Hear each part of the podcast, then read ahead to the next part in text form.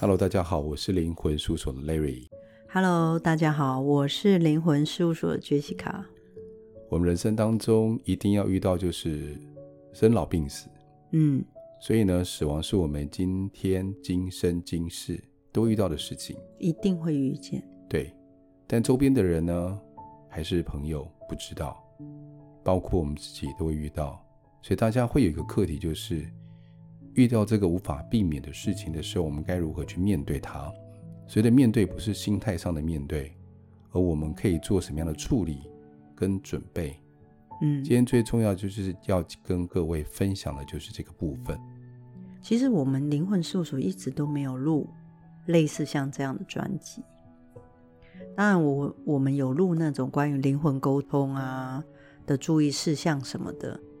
我们两个想要来录一集，就是。当有一天真的面临到这件事情，你可以怎么做？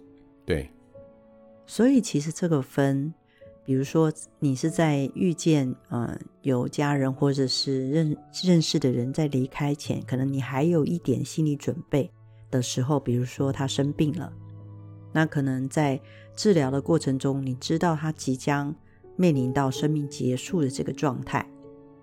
所以你可以做的事情，其实相对的，这时候大家能做的事情的空间就比较多。嗯，但是却不可能知道哪一天、什么时候他会离开。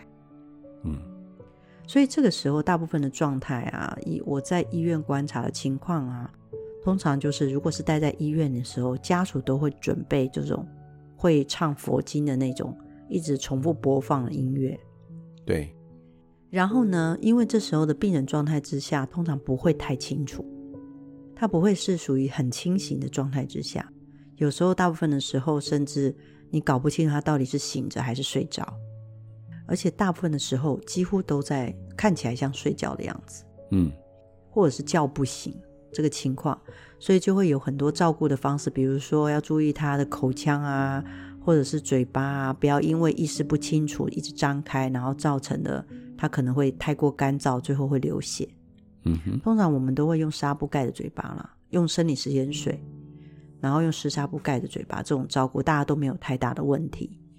但是有一件事情要跟大家讲啊，其实啊，我沟通灵魂这么多年，我很清楚一件事，就是其实人真的搞不清楚他是什么时候心跳停止宣布死亡的。所以你的意思是不是说？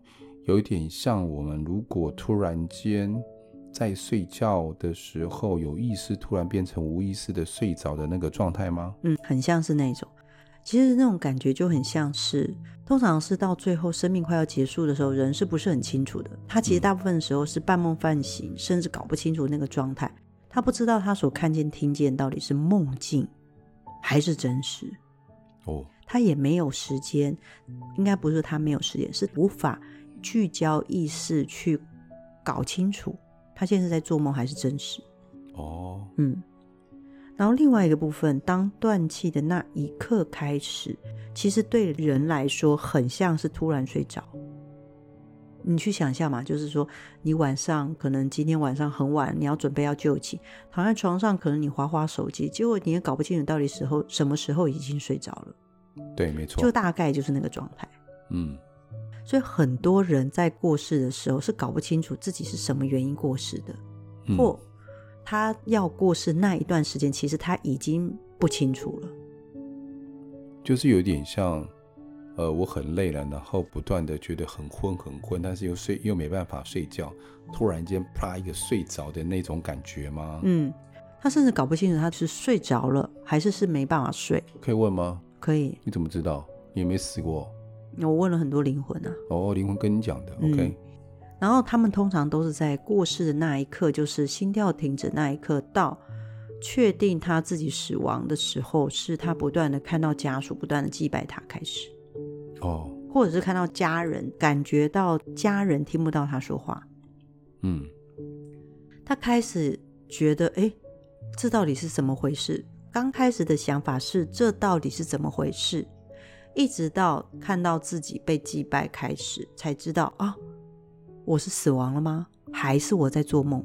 那如果独居，嗯，这样的人那更难知道自己死亡啊，因为他周边没有人呐、啊，没有人可以跟他交谈呐、啊。他花更长的时间才知道他自己是死亡，哦、甚至有灵魂会来告诉我说，他有好长一段时间都以为他自己在做梦。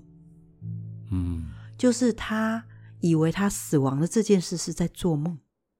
哦，他是花了好长的时间都想说这个梦怎么都还不醒。嗯哼，才慢慢的意识到说，是不是有可能我死了？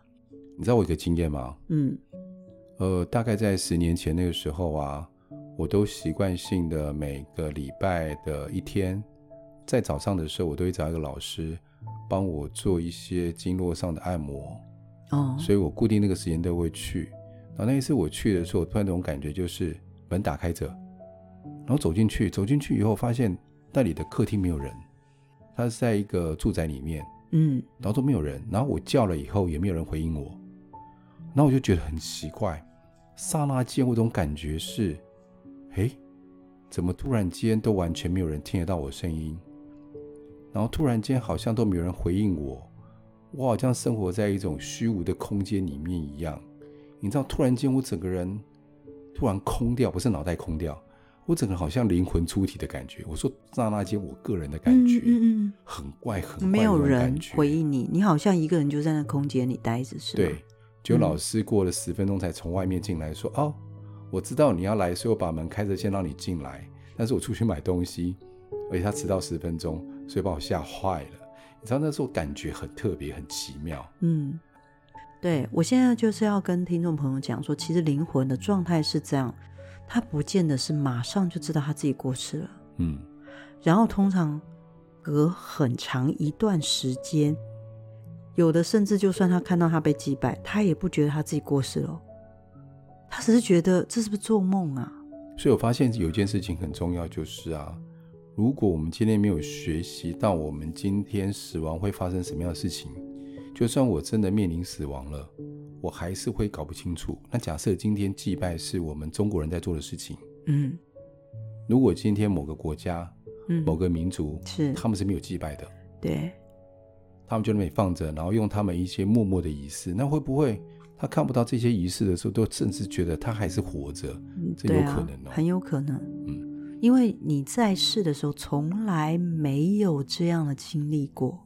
嗯，你没有过去的经历，有办法让自己确定现在的状态到底是怎么回事？所以我觉得有有个事情蛮重要，就是不管今天道教或佛教的一些仪轨。嗯，关于去试做的仪轨都挺重要的，最起码提醒我们，我们已经离开，又看到自己照片在前面。嗯，先不论这一些仪轨对我们来讲有没有什么超度啊，或者是往往生极乐世界，先不管，最起码我知道我已经挂了。对，其实这些仪式的存在有必要的价值。OK，因为它是不断的提醒，就是往生者说你已经过世这件事。嗯。但仍然有往生者告诉我说：“当时我以为在做梦，嗯哼，只是这个梦境怎么都不会醒。哦，到底是什么时候才会醒？好，那如果我们今天家属遇到我们的亲人要往生的时候啊，嗯、正在经历往生这个阶段，我们能做什么样的事情？因为我们常常听别人说不要哭。嗯”这样子会影响到他们要去投胎，或者是他们往往生极乐世界的时候，对他们不利。嗯，所以到底应该我们要怎么做？我倒觉得，人掉眼泪难过是人之常情。嗯，只是在这一段时间，以医学来说，它有一个黄金期。嗯，黄金期就是人在过世的八个小时内，他是还有听觉能力的。所以我会比较建议说，家属如果比如说经历到，可能家人不知道什么时候往生，但他现在状态就是弥留，嗯，或者不清楚，那你最好把你想要跟他说的话写下来，万一哦还来得及要赶过去或什么，嗯，人会说见最后一面，对哦，类似像这样的时候，你好准备那个纸条，或者是那个 memo 纸。然后把你要跟他说的话，好好的赶快跟他说清楚。嗯哼。但是你知道，通常那个意识状态之下，对于接近死亡，的家属来说，其实他们是有一种半梦半醒、搞不清楚的思绪混乱的状态之下，所以你在讲或念的时候的字要慢，嗯、然后要清楚，嗯，尽可能的慢，清楚。对，你讲的快了一点，他可能就反应不过来，嗯，这是很有可能的。然后呢，另外就是说，很多家属说，如果我哭，他会不会不能往生极乐世界？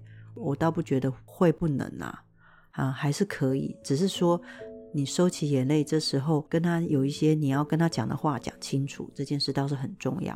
嗯哼。另外有一些仪式，有些家属是葬仪社人会跟他说：“哦，我帮他们擦澡，那你要不要跟他一起擦？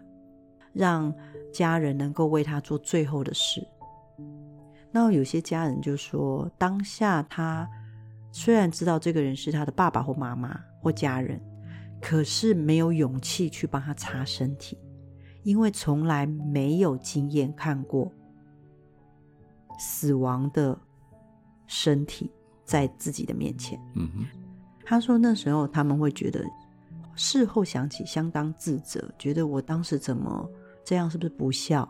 嗯哼，然后我的爸爸妈妈会不会生气？其实都不会啦。嗯，灵魂早已离开身体了。对，只是这个对在世的家属来说，我们叫遗嘱来说，会觉得说我当时没有勇气做这件事情，很自责这件事，然后会有这个部分。嗯、对，其实灵魂已经离开身体，他们并不会说在旁边觉得你没有插他的身体，然后责备你这样，其实没有这个部分。嗯哼。然后另外一部分就是，我们中国人或者是台湾人，还是有一个呃习惯，就是要打扮的非常漂亮，就是化妆，然后清洁身体，给他做最后的仪容整洁。其实我觉得啊，大部分的灵魂都很喜欢这个部分。嗯哼，看到自己干干净净、漂漂亮亮的样子，看到自己完整的样子。所以他们还是有活着的时候的习性啊。对，他们就是还是喜欢看自己干干净净、漂漂亮亮的样子。对，也会对自己的妆有意见。嗯哼，嗯，就像我的外婆那时候，她会来旁边告诉我说，她不喜欢口红涂那么红。嗯，她觉得看起来很土。哦，但是我妈妈还是最后还是让她涂了那么红的口红过世，嗯，就是给人家沾染仪容，类似像这样子。好，通常。往生者是很喜欢这个部分，所以在当你送走家人的时候，中间会经历掉，比如说帮他化妆啊、完整仪容。很多家人会担心说，假如他今天是意外过世，他没有完整的肢体，那他投胎的时候会不会残缺？不会，嗯哼，因为投胎的时候是意识投胎，所以我知道说，有人就问说，假如我生前签了捐赠器官的契约，那会不会造成？我往生之后，我要灵魂投胎，我少了那一颗肾脏，嗯，不会。对啊，就像我们在做前世催眠的时候，有一些个案，他们是因为打仗的原因啊，然后可能头啊或手残缺，是，然后死亡，所以他们投胎到这一次的时候还是很完整啊，没有任何的哦肢体上的损伤啊。是啊，是啊。那他投胎完之后，你会有经验，就是在前世。嗯，催眠回溯的时候，你会看到他们，比如说他是少了一个胳臂，或者是断一条腿，就今生他那个手的功能会影响吗？有，这个常常这很奇妙的事情。呃，在学习我们在学习催眠过程当中，也特别提这一块。但是啊，这边岔题会不会？大家提一下，就是我曾遇过个案的时候，他离开的时候啊，因为打仗的关系，是被人家用踢的，然后被用刀子。伤他的头，然后死掉了。嗯，这辈子他有严重的偏头痛，一直到不知道什么原因。嗯，一到做催眠的时候才知道原因的时候，才解除掉的。包括比如说，他可能是因为意外伤害，嗯，呃，手啊或腿断掉，所以在那个地方就有莫名的疼痛。嗯嗯，或者是他会有不明原因的一些状况发生。嗯嗯，对，这都是前世的印记，对不对？对，没错。嗯，但是他的四肢。五官都是完整的，都完整，都完整。嗯，对，这个我我是觉得是会存在的，有可能印记会在，但是他的五官什么四肢是完整的投胎，这就有点像说我们心理上的障碍一样，就是，嗯，我曾经被感情伤害过，所以我可能在这一世里面，我就不太相信男生或女生了。那在上一世里面，我可能肢体被伤害过，所以来这一次会有残留那一些恐惧、害怕的记忆在里面。嗯、对对对，造成我们那个地方就会莫名的一些不舒服的感觉会冒出来，就像我刚刚讲那个心里莫名的感觉，但现在是变成肢体上莫名的感受不舒服。哦，肢体上对前世还是有记忆这样子。对，嗯，所以我讲回来就是说。摘除器官并不会影响到你的投胎，就是少那个器官是不会。嗯、但是我们先讲的是前世意识的这个印记这件事情。对，嗯，它有可能存在。然后家属，我刚刚讲说家属能够做的事情，就是你刚刚有提到嘛，对不对？对。所以有人会问说，那如果过世之后两三天，我们能够做什么？嗯、我们刚刚有讲当下嘛，你能跟他讲清楚，字要清楚。慢慢说，让他听得到。然后另外就是在呃擦洗、擦拭身体这个部分，我有分享。然后等当过世两三天后，我们就是大部分都是灵堂入殓那些部分，然后就很多念经啊这些，台湾会有这样的部分。对。然后就会有家属来说，那如果选择，比如说他生前想要土葬，可是现在大部分都环保了。嗯。变成我们只能用树葬或者花葬或者是灵骨塔，好，类似像这样，他们就用一个比较环保方案，用树葬。他说这样子会不会影响到灵魂的愤怒，或者造成他们就是觉得不瞑目啊，然后变成无法投胎？其实这个都不会了。嗯哼，不管他要不要投胎，他的那个意识状态都会到那个空间去。OK，嗯，他是没得选择的。原来如此。嗯嗯，所以。当下很多人就是说，如果你的家人刚过世或者是亲友，我们能做的就是过世完之后呢，其实灵魂最不能适应就是成为灵魂的生活。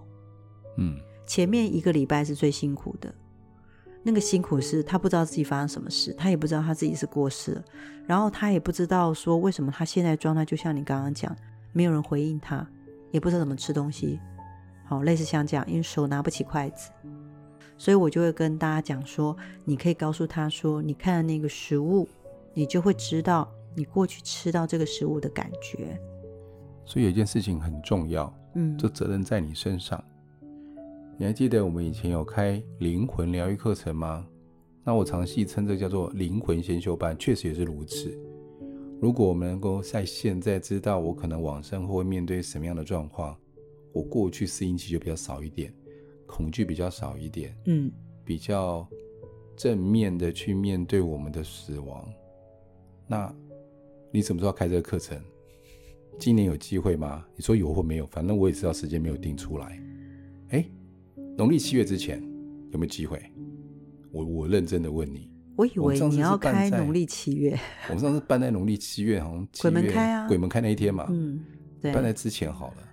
因为我觉得很大的好处是我们现在也很少讲这个部分，就是最起码我们知道，我们对于灵魂的误解，或者是对死亡的误会，让我们面对我们所谓的灵魂或者是鬼，嗯，我们不会再这么害怕，也没有那么多的误解，也没有那么多的恐惧，嗯，那我们会用比较正面的状态去面对我们的黑夜，农历七月，还有面对真的是我们今天看到外面有人。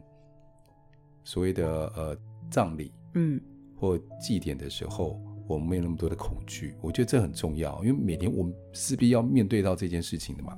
啊、哦，对啊，嗯，没错。有我有考虑，就是我农历七月半，农历七月还是农历七月之前？农历七月之前有时间吗？我不知道。所以哦，我会办了，今年会办。所以我刚刚讲完就吃饭，然后再来就是不会想睡觉，你就跟提醒他，你要在心里想了提醒他，告诉他说不会想睡觉是正常的。再来就是灵魂的视角，对灯关掉，他是没有感觉的，意思就是灯关了，他还是看得到家里房间内的摆设。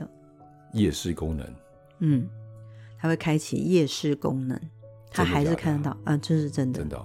但是他的的角度看东西比较糊化，就是比较不清楚。